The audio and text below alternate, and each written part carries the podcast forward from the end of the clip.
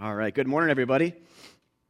Welcome to Hiawatha Church. My name is Chris. I'm one of the pastors here, along with Spence, who you heard from earlier.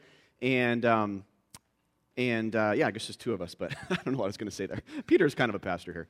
And uh, Chris Thompson and uh, Jesse Splan are other three lay pastors, we call them. So, um, but anyway, nice to have you guys here. If it's your first Sunday, glad you're worshiping with us. Um, I think Peter said, though, I was kind of checked out for a second, that we are uh, in Genesis right now. Sorry, dude. Did you say that? I always listen to you, except today. Um, um, that we are in Genesis right now in a series. Uh, so if you want to turn your Bibles to Genesis, it's, it's the first book of the Bible, easy to find. Uh, pick up a Pew Bible in front of you if you want, or your devices, that's great, uh, or your own Bibles. Just turn uh, to Genesis 14. Just a quick recap on where we've been. Uh, if you're just joining us, if you're brand new to the Bible, um, Genesis means beginnings. So uh, it is the story of theological beginnings, a historical these are, these are real people, and we see a lot of genealogies in this book to show us this. This is not mythology. Uh, mythology does not have genealogies and not real names. These are real people who really lived and who worshiped a real God, who were called by a real God, who really sinned like us, and who were shown real grace like us. And so uh, this is history, but it's also theological history too. It's not everything's not written down. God was careful to write down certain things that were most important for us that we might learn about Him uh, through them. And just be okay with the mystery. We just sang about the mystery, but God reveals a lot, but He hides a lot. We just have to be okay with that. Uh, we just don't know everything. Uh, but we do know a lot. And it's, it's actually arrogant to say we can't know a lot because God has told us a lot. So it's kind of this false humility sometimes we can have on both sides. There's, there's humility and, sorry, arrogance on both sides, uh, but there can be that false sense of humility on the one side to say, well, I don't really know. I'm not quite sure what this means or what God's saying here. And I think to say it's exclusive or explicit or we can know for sure is arrogance. And it's actually not, it's the opposite. Uh, it's humble to say, I don't know everything. I can't know everything without God telling me what it means and what it, and what it says here. And, and He's just speaking to me, He's revealing these things to me. It's humble to accept that and just say it's on His terms He's speaking. And so that's what we've been doing in this book. It's kind of a little bit of a sidebar. But uh, there, to recap the whole thing, though, just in a few sentences, Peter this last week as well.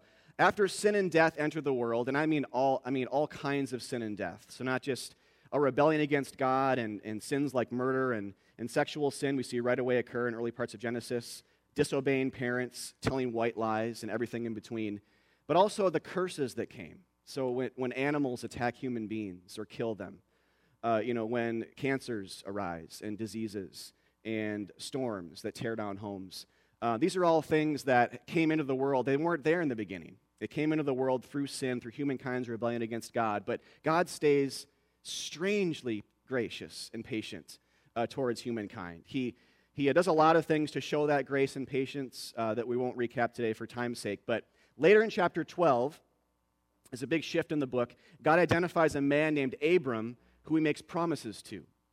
Uh, promises for him and his family, and promises for the world that blessing would come through him. In spite of all the curse and the sin, in spite of the rebellion, that blessing would come through him, to him, and his offspring. And that's a nuanced idea. Whenever you hear that idea of uh, Abraham's offspring, Abram and Abraham are the same guy, to be clear. He changes his name later. But Abraham and his offspring is a nuanced idea. So, on the one hand, offspring refers to Israel uh, Abram's physical posterity or his uh, physical descendants in the Old Testament, who in some ways are blessed through him, physically and spiritually. You read about that in the Old Testament.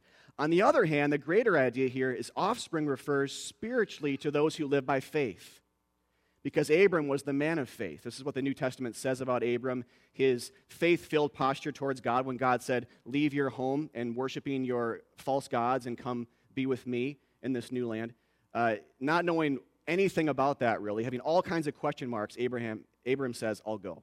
And so he lives by faith. He trusts that God is a better land for him, a better land of salvation and blessing. And so, um, so on the other hand, offspring refers to all who live by faith, Old and New Testament. So including those of us in the room. If you live by faith in God, if you trust God to, to deliver you from your sins through Jesus Christ, you are an offspring of Abraham, literally and spiritually, uh, here, according to the Bible. So, as, and on, the, on, another level, then, too, and Peter talked about this, we won't talk about this, I guess, as much this week, but I should just say it um, because it's a big theme. On another level, his offspring ultimately is Jesus Christ. Uh, this is what Galatians 3 says in the, in the New Testament the one that Abram resembles ahead of time. and the ultimate agent of blessing. That those who put their faith in him, specifically again, are saved from their sins, and in that, blessed, not cursed anymore.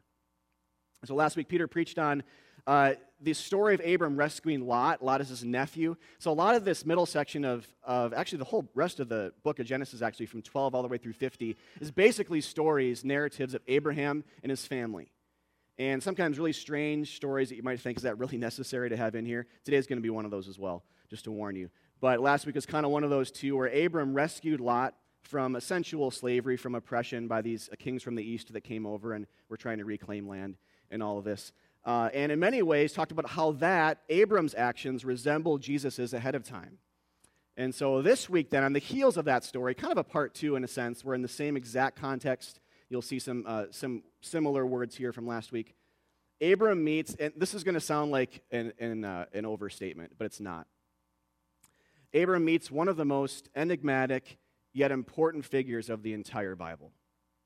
And it's someone you may have never heard of before. Uh, you don't have to know him to be saved, just to be clear here. This is not like a salvific thing, but in terms of importance, certainly in Genesis and throughout the Bible, he takes on one of these important thematic threads in tying to Christ. And it's a guy by the name of Melchizedek. So, uh, by translation, it means king of righteousness. We'll, we'll come back to this. So, uh, the sermon is called, um, oh, and I'm the one doing this today, aren't I? I'm going to forget this. So, Ansley, stand your toes. We're trying a clicker today. It's going to be a summer of testing. I'm not used to this. 10 years of not doing it, it's going to be tricky, but I do like the idea. So um, we're going to get a confidence screen back there, and uh, so less of this, but yeah, bear with us. Okay.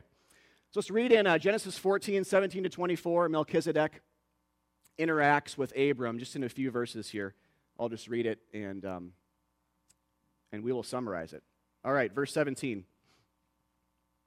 After his return, Abram's return from the de- defeat of Chedorlaomer and the kings who were with him, the king of Sodom went out to meet him at the valley of Shaveh, that is the king's valley. And Melchizedek, king of Salem, brought out bread and wine. He was priest of God Most High. And he blessed him and said, Blessed be Abram by God Most High, possessor of heaven and earth. And blessed be God Most High, who has delivered your enemies into your hand. And Abram gave him a tenth of everything. And the king of Sodom said to Abram, Give me the persons, but take the goods for yourself.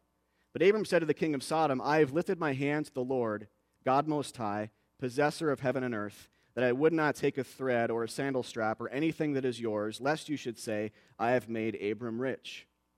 I will take nothing but what the young men have eaten, and the share of the men who went with me. Let Aner, Eshel, and Mamre take their share.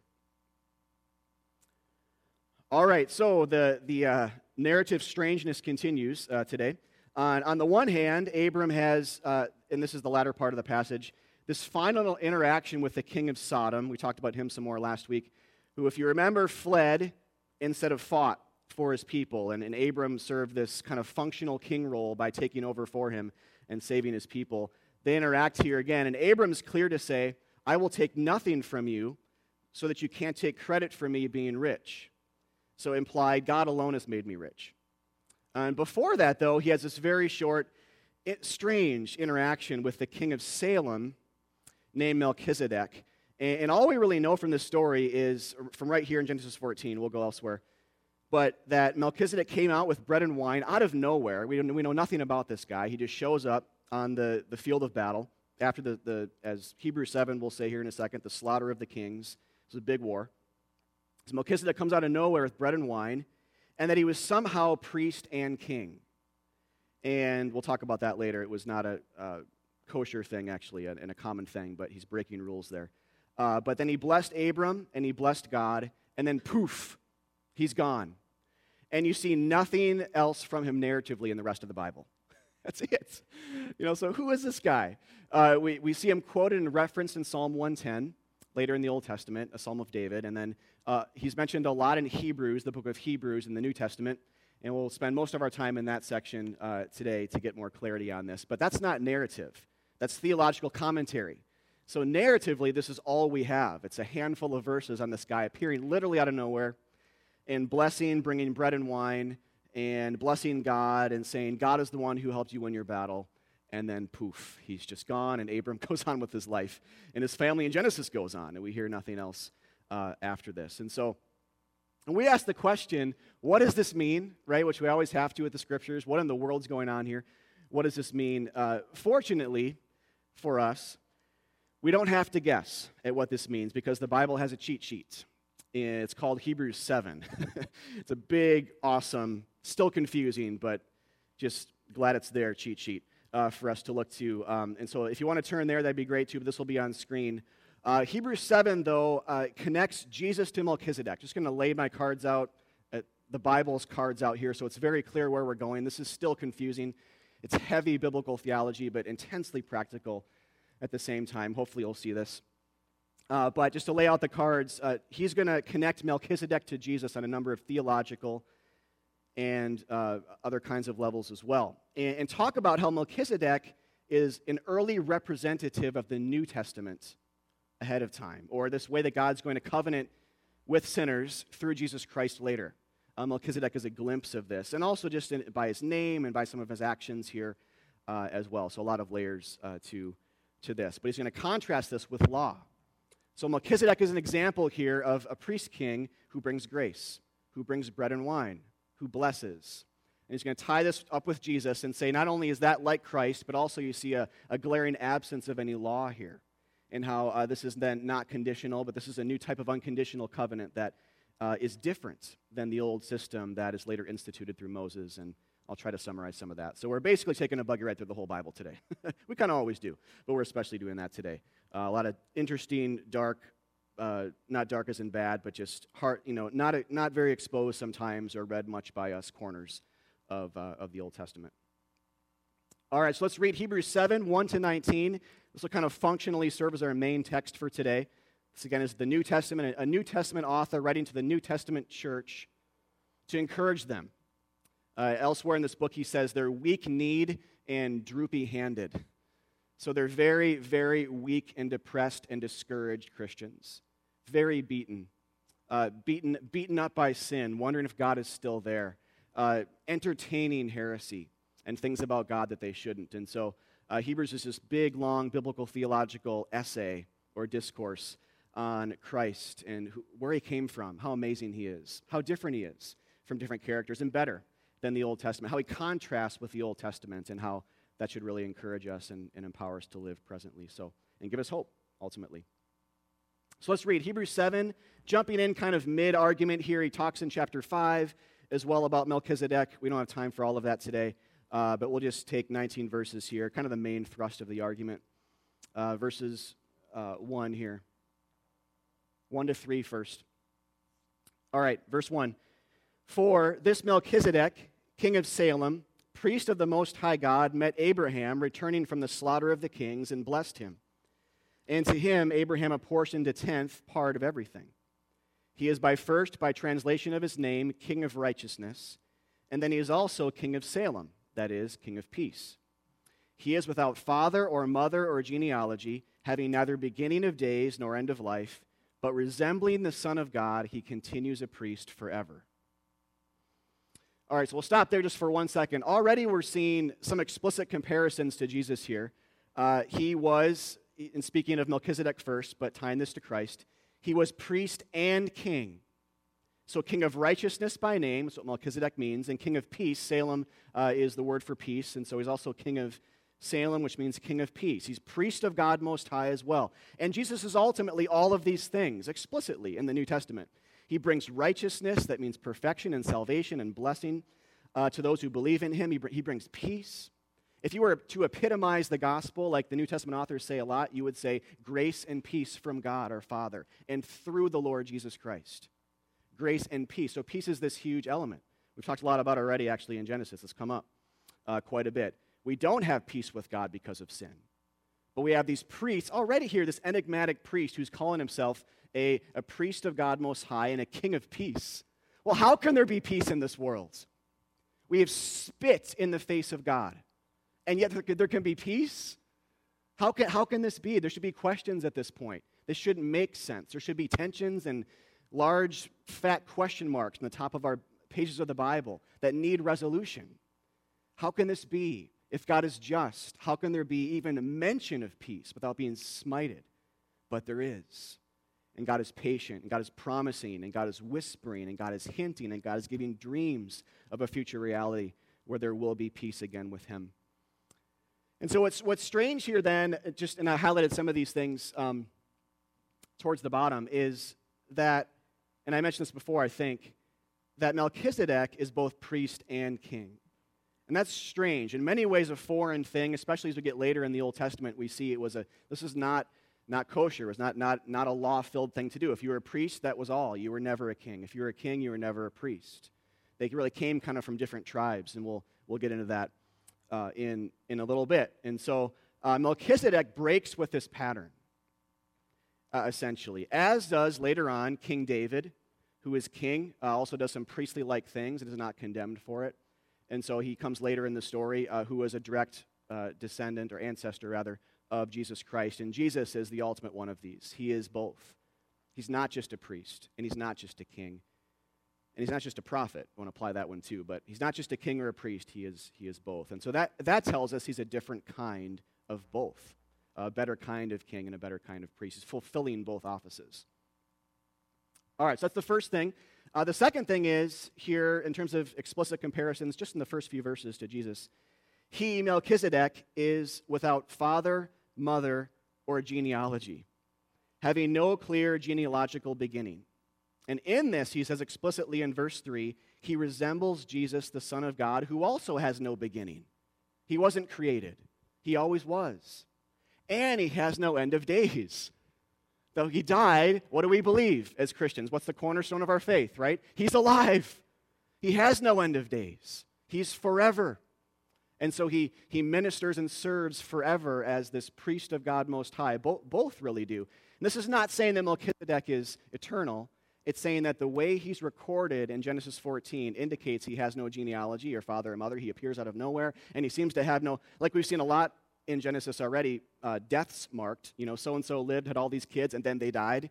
Remember all those genealogies? None of that here from Melchizedek. Just appears, gone, done. Poof, gone. We have theological commentary, but, but genealogically and narratively, nothing. So, in that, narratively, he resembles uh, the, the Son of God. In fact, there's so much resemblance here on this level, it's led many to believe that Melchizedek uh, is what we call a Christophany which is a, a pre incarnate spiritual appearance of Christ himself in, in the Old Testament. Uh, I, I'm mentioning that just to say that there's so much correspondence here and similarity that people kind of go there. I don't think that's the case, though, just to lay my cards down. I, I think Hebrew says resemble, not he. He was Christ beforehand, but he resembled. And so, but I still share that to say it's an understandable, misguided but understandable connection. If someone were to say, Is this Jesus? He's so much like him. Is this Jesus beforehand, before he was Jesus of Nazareth? Is this the Son of God? This Christo- Christophany, this appearance of him uh, before his incarnation? Uh, again, no to that, but understandable. So, anyway. All right, verse 4. Let's keep going here. Read the rest of this through 19, and we'll, we'll come back. See how great this man Melchizedek was, to whom Abraham the patriarch gave a tenth of the spoils and those descendants of Levi, just stop right there for a second. Levi is a great grandson, one of the great grandsons of Abram, who served as one of the tribes of Israel, uh, from whom the priests came. So he's going to talk about that uh, now, and through whom the Old Testament, with, with all of its laws, was mediated. So, verse 5 again those descendants of Levi who received the priestly office have a commandment in the law to take tithes from people, that is, from their brothers, other Israelites through these also are descended from Abraham, though these also are descended from Abraham. But this man who does not have his descent from them, Melchizedek, received tithes from Abraham and blessed him who had the promises. It is beyond dispute that the inferior is blessed by the superior. In the one case, tithes are received by mortal men, speaking of Levi and all of that. But in the other case, Melchizedek, by one of whom it is testified that he lives. One might even say that Levi himself, who receives tithes, paid tithes through Abram, for he was still in the loins of his ancestor when Melchizedek met him. Now, if perfection had been attainable through the Levitical priesthood, for under it the people received the law, what further need would there have been for another priest to arise after the order of Melchizedek, rather than the one named after the order of Aaron? Aaron was the first high priest, a Levite himself, the brother of Moses. For when there is a change in the priesthood, this is huge, note this, we'll come back to this. when there is a change in the priesthood, there is necessarily a change in the law as well. For the one of whom these things are spoken belonged to another tribe, from whom no one has ever served at the altar. For it is evident that our Lord was descended from Judah, and in connection with that tribe, Moses said nothing about priests. This becomes even more evident when another priest arises in the likeness of Melchizedek, who has become a priest not on the basis of a legal requirement concerning bodily descent, but by the power of an indestructible life. For it is witnessed of him, You are a priest forever, after the order of Melchizedek, quoting Psalm 110. For on the one hand, a former commandment is set aside because of its weakness and its uselessness. For the law made nothing perfect. But on the other hand, a better hope is introduced, through which we draw near to God. All right, so clear as mud, right? Here we go. Uh, so, what I want to do is uh, bring you guys through uh, the, the theological logic here as best I can in summary fashion, and we'll make some concluding comments uh, after that. But again, I'd encourage you guys to go back and read this more yourself. There's a lot more he has to say after this section, and bef- like I said, before in chapter 5 as well, that connects some more dots. Um, so basically, what he's saying, going back to the first part of this second section here, is Melchizedek uh, is up here is greater than Abraham. Uh, it says Hebrews 7 7, again, it is beyond dispute that the inferior is blessed by the superior, and the inferior pays tithes to the superior, which is what you see, that's the pattern you see in the Old Testament. So you never pay tithes to the, to the inferior. And so the tribe then of Israel called Levi, and this is my Levi guy right here, best I could do. I like this guy better, but, and this guy's pretty cool. This is not so good, but um, still, this is my Levi guy. Uh, what he's saying here is the tribe of Israel called Levi, from whom all of the priests of the Old Covenant or Old Testament were descended, and through whom the Old Testament law was mediated, was himself paying tribute through Abram to Melchizedek because he was in the loins of his ancestor, it says, when this whole tithe thing, Genesis 14, was taking place. Following so far? I hope so. All right, so Melchizedek then, it, what, what he's saying then, Melchizedek is greater not just than Abram, but all those who flow from him, including Levi and including the Old Testament law which came through Levi. So Melchizedek is greater than and other than all of all of these things. Is that an overuse of the dot pointer, by the way? Is that too much? I kind of like this. So this is making you dizzy. That's my first my first shot in a while. All right. So that, then after all this is set up, he moves in for the theological kill, essentially, and drives it home. He says Jesus is after the order of Melchizedek, not Levi. Jesus is after the order, quoting Psalm 110, at, like David, kind of. David was saying this. It's another story, but after the order of Melchizedek. Not just in the sense that he's king and priest and king of righteousness and peace, like we talked about before, but also because he's greater than Levi or apart from Levi tribally. Jesus was descended from Judah, a completely different, another one of Abram's great grandsons, a different tribe, a kingly tribe, but not a priestly tribe. David's tribe, not Levi's again. And so, in other words, Jesus is not, he, he's trying to help us to see biblically, theologically, Jesus is not an extension of the Old Testament priesthood uh, on every level. They, they might point to him and resemble him in some ways, but tribally, he's not. There's a break, there's a difference here. And so, to see this in a couple of charts, there's different priestly lines that represent different covenants. There's the Old, uh, Old Testament priesthood and covenant system that's represented by Levi in the first line there. Abram eventually gives birth to Levi, a great grandson, and from Levi comes the law, and it mediates people and God. And so that's, that's a new thing for you. There's two covenants of the Bible, and the old one we're no longer under. But it was a time where God said to Israel, keep these commandments or and don't do these things, basically, or else.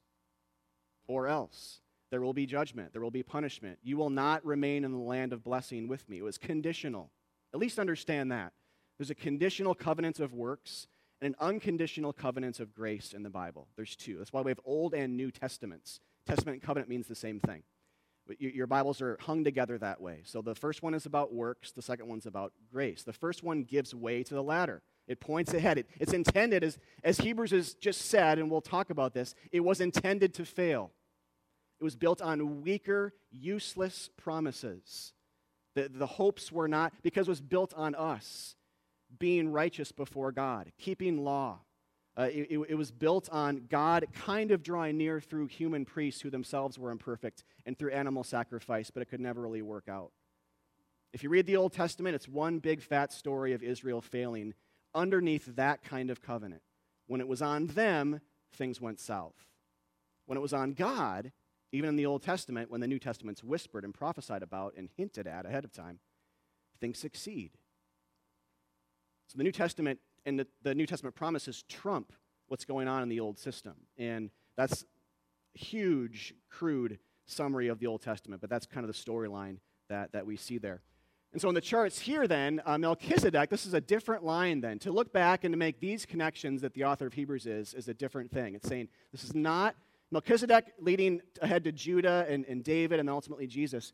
That is not saying that on the bottom, this is the, what we cannot do. We cannot do this narrative. We cannot do this theologically.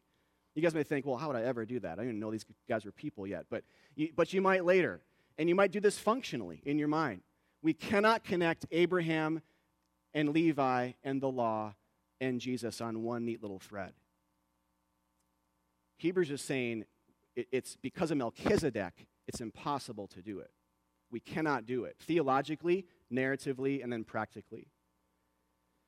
And so, what does this mean? Actually, one more verse here, too. Uh, Romans, you can see this in the New Testament in more of a prepositional statement.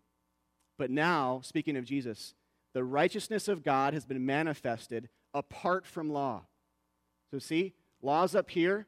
The righteousness of God has been manifested apart from law, different lines. And this righteousness actually saves us. It's, it's a different kind. It's not the righteousness that is the law, that, there's two kinds. There's a righteousness that, that comes from us by law keeping that never works, never, it never succeeds. Then there's a righteousness that comes out of heaven from God, apart from law, though he goes on to say the law and the prophets testify to him, they can point ahead to him, but it's apart from it.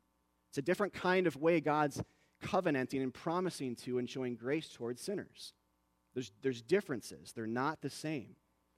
And God's, God's telling a story by contrast here. It, it's, He's not messing up. He's not saying, oh man, plan A failed, shoot, and then just conjures up Jesus in his mind.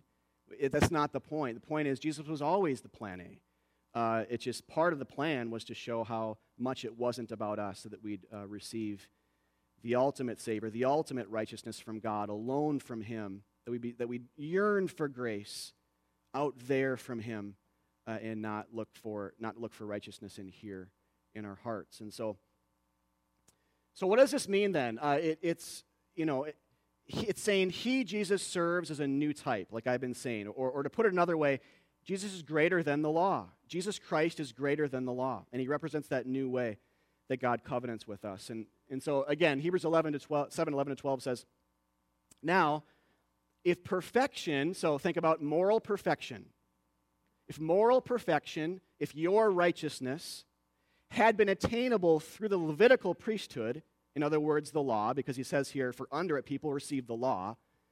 If it was possible for the law and moral commandment to make you perfect, then what need would there have been to look for another priest after the order of Melchizedek? We're kind of jumping around here, but what he's doing is he's looking at Psalm 110, which is written a long time after Genesis. And he's saying, well, if that's chronologically written after, and if David's writing down this, these things about a new kind of priest, a new kind of king, a new kind of this Melchizedekan individual coming through his line in the future, ultimately referring to Jesus, why would they speak of that one if the first one was working? The first one failed. So there was need for not just a tweaking of this first one, a better, distinct, different one, built on better promises built on promises of grace, built on Christ Himself, built on the power of an indestructible life, built on the resurrection, totally apart from us, totally apart from what we bring. When we get in the middle of it, it just gets all mucked up every time. What we need is a new kind. And so then, verse 12 for, for when there's a change in the priesthood, there's necessarily a change in the law as well. So, what's that change in the law? Jesus is a priest, a Melchizedekan priest, on the basis of the resurrection. So th- this goes back to seeing how Mel- Melchizedek in Genesis 14, no mother or father recorded, no genealogy. He seems like he, li- he lived forever, even though he didn't. Probably didn't. Um, he, he, it's written down that way. And so that's the kind of priest he is. He's associated with the statement, he lives, as it says, this resurrection idea. And so Christ then is a priest on the basis of that, on the basis of a resurrection, not the law. And he mediates a covenant built then on grace and new life rather than conditional commandment, like the old Levitical system uh, from Levi and that the old law through Moses.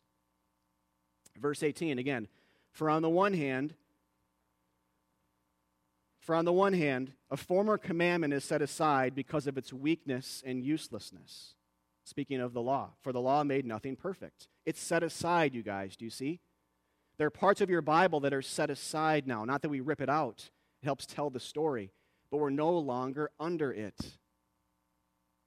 It's a covenant that has been set aside for something better and distinct and different, not a progression from it, a clean break a new kind of covenant. Pick up in verse 19. But on the other hand, a better hope, see, better hope is introduced through which we actually can draw near to God. Because through the law, you can't really draw near to Him. You're too imperfect and dead, like me. But a better hope's introduced when Jesus comes into the world, when He sheds His blood for our sins, when He rises again, when He removes all the barriers, when He gives Himself in love. And he says, Through me, the ultimate high priest, the better Melchizedekan kind, who is also king of glory, I will fight all your battles. And I will fight the battle of you being distant from your Creator. I will slay that problem in your life. Draw near to Him with boldness and confidence as you're in sin, because I'm that strong against those things that normally kept you away. And so, so as we ask this, then, this is where the contrast gets more clear. As we ask the so what, then, I, I, I want to pose it, I'm going to pose it from the negative side. I know you're all in different places here, we're all in different spots. Part of this is testimonial, because part of this is just from my wicked, prone to wander heart on a daily basis. So at least it's for me, but I'm guessing for a lot of you. Problem is, when we ask the so what, Christians do not functionally live sometimes, a lot of times, as though Jesus is descended from Melchizedek. This is where biblical theology gets intensely practical. Because you, you all been confronted with this now. The question is, what are you going to do with it? And me, right? We can't unhear it. Shoot. But we have to ask do we believe this or not? And I think the problem is we don't, fu- we might, we might believe, we, don't, we might not put words like this to this, but we all, if you're a Christian, you do believe that Jesus is a is a priest after the order of Melchizedek. Whether you realize that or not, uh, when you came and looked at the man on the cross, you saw Jesus as your only condition, your only law, your only mediator, your only sacrifice. The only way you get in. If, if you didn't, you're not a believer. That's, that's the first step in becoming a Christian, is seeing Jesus as the only way in. And when you're saying those things or believing those things, you're believing Jesus is a priest after the order of Melchizedek. You're thinking not like an Old Testament covenanted Israelite, you're thinking like a New Testament Christian in that moment. So you believe that. Maybe you didn't, believe, you didn't know you believe that, but you do. But functionally, how do you live? That's a whole other matter. Functionally, on a daily basis, how do you live? I think what happens as Christians, we, we do this. We live as though there has not been a change in the law, that Jesus is actually descended a little bit more from Levi, or partly meaning that we think and live as though Jesus came into the world to tell us how to live better lives and to conditionally covenant with us and to conditionally covenant us and God together. Meaning, maybe we believe that He has saved us, but now it's up to us to keep the law, like Israel did, to maintain that salvation. And all of a sudden, when we're there, we've uh, become a traditional Roman Catholic or a Mormon, but not a biblical Christian. This is not anti good works, but it is about an unconditional, you bring absolutely nothing to the table except your faith type covenant. That's what this is saying.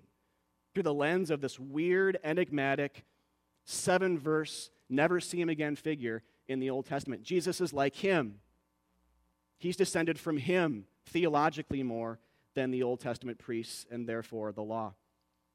But the Bible says, back to the positive side, Jesus is that new kind of king after the order of Melchizedek.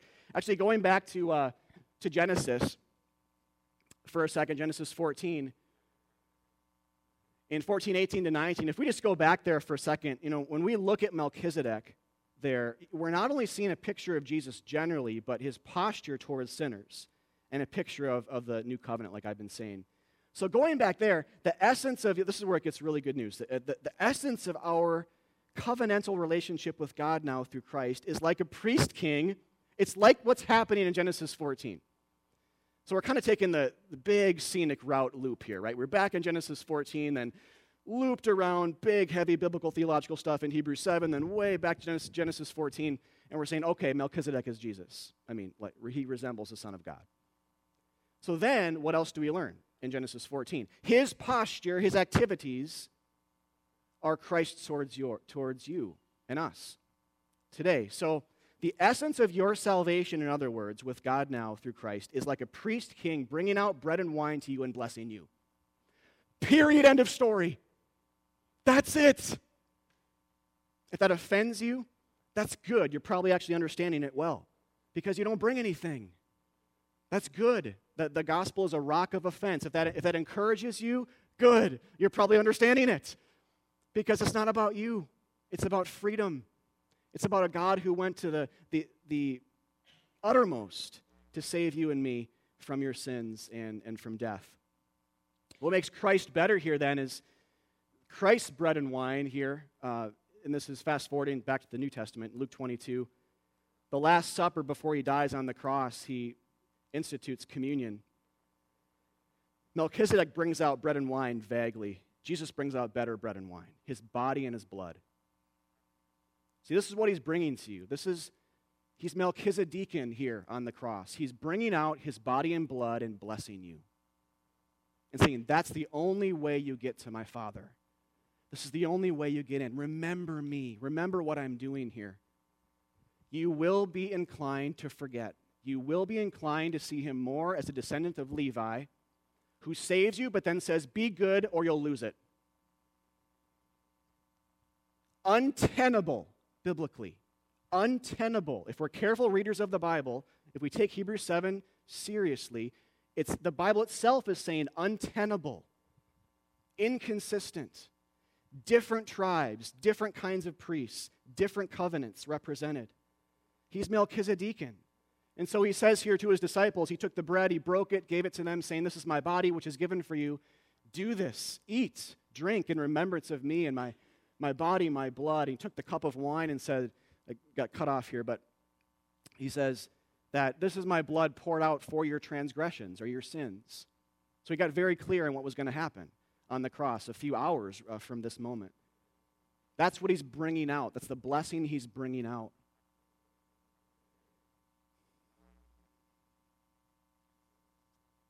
Genesis 14 also just shows us, like Melchizedek shows out of nowhere initiating the blessing of Abram and not responding to Abram's righteousness. Like everywhere else in the Bible, it says, we're saved by grace, not by works. Is Abram bequeathing Melchizedek to come? Is he asking for him? Is Melchizedek responding to his goodness and his righteousness? Or how about this? Is Melchizedek a taskmaster here? does he ask anything of Abraham? Anything? No. He blesses him. He, he celebrates him. He says, God loves you. He fought your battles for you just a second ago. He's your champion. He's your victor. He's done everything. You fought in that battle. You think that was you? Kind of, but not really. That was God who made it possible for you to fight. Read the rest of the Old Testament. I mean, every time Israel wins, God does crazy stuff to show them that He did it, they didn't. He did it, they did not. So Melchizedek, like Jesus, are not taskmasters. You know, when Jesus, back here in uh, Luke 22, it's the same thing. When Jesus has that Last Supper, he's not bringing things to do, he's bringing bread and wine and blessing. Period. It's the same with Melchizedek. The Bible connects these things. This is the covenant we have now with God. It's by grace, not by law. And so Melchizedek represents that uh, beautifully. And, and, and I will say this, to put it this way, I've said this, but Melchizedek represents your relationship with God right now way more than two stone cold tablets of law requiring obedience could ever do. Christian, do you believe that? I'm speaking to Christians right now. If you're not a Christian, just check out. That's fine. Christians. Hebrews 7 is written to Christians, not non Christians. Christians, a church that forgot all of this stuff kind of makes you humble, right? When you realize, dude, they were, he was kind of harping on them for not really understanding Melchizedek. you know, it's like, of all the guys, well, I, that's, I mean, I, there's some other stories maybe we kind of accept and just know a little bit better. They're a little longer, you know, a little clearer. But he's saying, Melchizedek, he actually talks about, I think it's in, in chapter 6 at the beginning. He's calling them, you, you know, you're, you're still like infants as Christians on a little bit of milk. We got to kind of graduate you to more food and mature you in the faith. And part of that is understanding Melchizedek. So, non Christians, it's the same with you. When, you. when you think of Jesus, are you thinking of a taskmaster and a lawgiver and just a, another one of those ways to get to God that all the other religions of the world basically have a version of? Or is he a different way? Of the tribe of Judah, a son of David, a king and a priest, after the order of Melchizedek, a priest based on the power of an indestructible life. So now the resurrection stands in between us. Now the resurrection defines us. Not law, but the law of the resurrection, you could say. And, and so that's where, and I'll just end with this, that, that, that is where, this, this is another sermon, but I'll just say it. Um, to, I, I guess, yeah, to Christians. But again, if you're not a believer, this is the gospel too. What power do you draw on to kill sin and to fight for joy? When, when you live your life as one of his children, what do you think about? You know, what, what's in between you guys? Uh, it, it, anything? Um, I was, t- Peter and I were talking with Spence, I think, too, but before Peter's sermon last week, and I'll just say testimonially for me, I mean, I, I think we were saying this. It could be a dream, whatever. Um, Pete, the sermon last week, I mean, just, just the idea that God resembles Abram, a guy who would go and just care for a lot like that and fight for him. I mean, so just let me put it this way. Like when I'm sinning, I don't know if the first picture I get of God naturally is a God who's running to me to rescue me versus a guy who's sending back just kind of watching. What's he going to do? You know? oh, bad move. Shoot, didn't see that one coming, you know, or whatever. I, maybe not that silly, but just still sitting back. When you're in sin, when you're trapped, when you have doubts, when you're confused, when you're dead, is God sitting back and watching you, waiting for you to act, and then to conditionally respond? If it's the good way, blessing. If it's the bad way, death and judgment. Or in our sin, as we're sinning, is he actively running towards us? Is he entering the field of battle with bread and wine and blessing? And that, that's the ultimate way he does it, right there on that cross. And, and this is why the Bible talks so much when, when sin's talked about, you know, and, and Paul says something like, eh, you know, and I want to know the power of your resurrection in Philippians 3. Not I want to know your law really well so I can be a good person. I want to know the power of your resurrection. That's a distinctly Christian, New Testament, New Covenantal way to think. I want to know the power of Christ's resurrection. I believe he rose from the dead. If we don't believe that, what in the world are we doing here, right? I mean, that's, that's foundational, basic stuff that we actually believe Jesus rose. It wasn't mythology, it wasn't a story. He actually rose from the dead, he came out of a tomb. And so we believe that, and we believe we have that power inside of us, if that's more the, the thought process, the way our, our mind goes in the throes of sin, in the throes of depression, in the throes of discouragement and doubt, it's a very different track to take. Because basically, what we're doing there is we're, we're worshiping through the Melchizedekan priest in that moment and not the Levitical one. So, it just becomes extremely, this is why he's writing this to the church, you know, that, again, weak kneed, droopy handed, or maybe it's the other way around, droopy kneed, I forget. Something with hands and knees. But they're weak, they're discouraged, they're depressed, struck down. And his, his answer, he has this audacity to suggest that deep theological, biblical theological preaching is the solution to their problems. And community they might preach that to one another on a regular basis, forgetting what Jesus is about, living as though we're dead when we're actually alive. What are we doing? Running to Jesus, not the law. I mean, because that's where we're all kind of succumb to and go back to. I mean, all these things, um, thinking we're better than we actually are.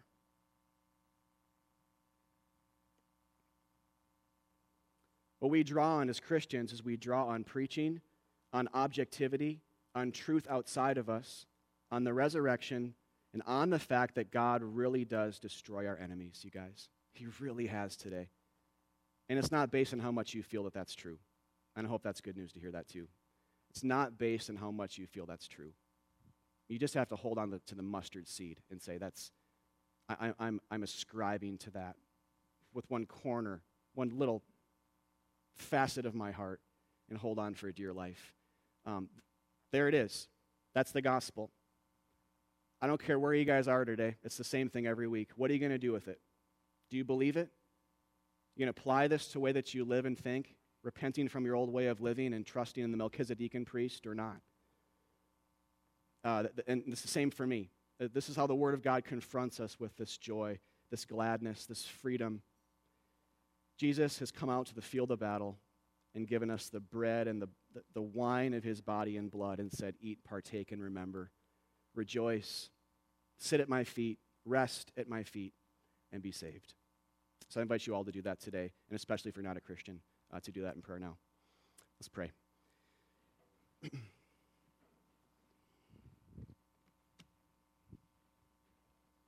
God, thank you for. Um, Thank you for this passage of Scripture. And we've said this before about Genesis. There, there are parts we're not going to understand fully, and that's actually a really good thing. It keeps us humble. Uh, we, if we understood everything perfectly about the Bible, that would basically say we're God, and that's not a good thing. So thank you for the mystery. Thank you for the, just the intrigue. Thank you for the surprises we get in the Scriptures uh, that counter the way we'd normally think. Uh, thank you for two testaments in the Bible that Melchizedek and Levi represent different aspects of this, and, but Melchizedek just being this priest king, this new way, this, this unconditional, resurrection centered, grace giving, bread and wine harboring priest king who comes to save, not, not based on what we do, but based on just strangeness, just appearing out of nowhere, loving us, wanting to save us. And we look at the man on the cross and we see the ultimate one, the Melchizedekan priest who brought his body, his blood out to die for sinners. And the call is to believe and to trust that if I believe in that man, he will forgive me my sin. And God, will, God through him, because he's dying for me, he'll remove my sin. Whatever it is, gone, so that we can have boldness to approach the throne of grace. And uh, so I pray that would be a belief system for us and a practical reality for us this week, wherever we are spiritually, that there would be some freedom there and um, just a distinct way in which we live our lives that thinks a lot more about the resurrection and the cross um, than about two stone cold tablets of law that could never make one perfect, as Hebrews is so crystal clear to say. But on the better hope introduced, we draw near to you, God, now through worship and response. Uh, be with us as we do that. In Christ's name, amen. Amen. Let's.